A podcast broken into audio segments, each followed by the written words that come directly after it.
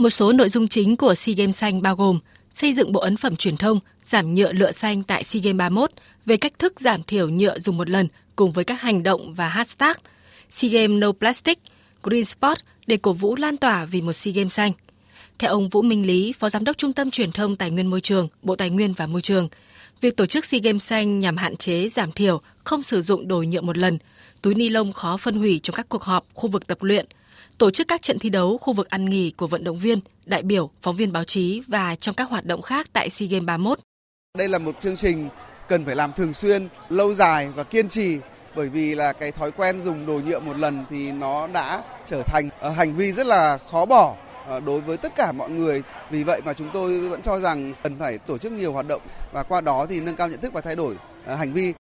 Quy tắc 3T, tiết giảm, tái sử dụng và tái chế đã được thúc đẩy như một phần của các hoạt động truyền thông trong chiến dịch. Đáng chú ý, những thùng rác đặc biệt được thiết kế và lắp đặt tại các sân vận động, nhà thi đấu.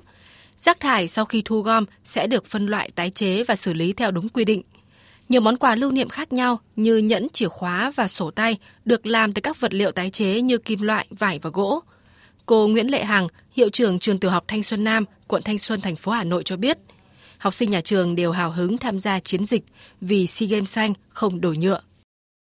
Cũng đã gửi đến thông điệp với các em học sinh toàn trường là phải bảo vệ môi trường và bằng những hành động thiết thực nhất, đó là nói không với các đồ nhựa dùng một lần hoặc là bằng những việc làm rất là cụ thể, rất là nhỏ thôi nhưng mà cũng góp một à, cái phần nhỏ bé vào cái việc đóng góp chung để bảo vệ môi trường cho toàn xã hội. Chiến dịch có sự đồng hành của công ty Nestle Việt Nam qua các mô hình cổng chào nhỏ từ vỏ hộp sữa tái chế. Trạm thu đổi nhựa tái chế được đặt trước các sân vận động nhà thi đấu để tăng mức độ nhận diện, tạo ấn tượng với khán giả. Khán giả sẽ được hướng dẫn thu gom rác thải tại sân vận động và đổi rác thải để lấy quà. Chai nước, túi, hộp, cốc, dao, thìa và bình nước thân thiện với môi trường cũng được thay thế các sản phẩm nhựa dùng một lần trong Thế vận hội.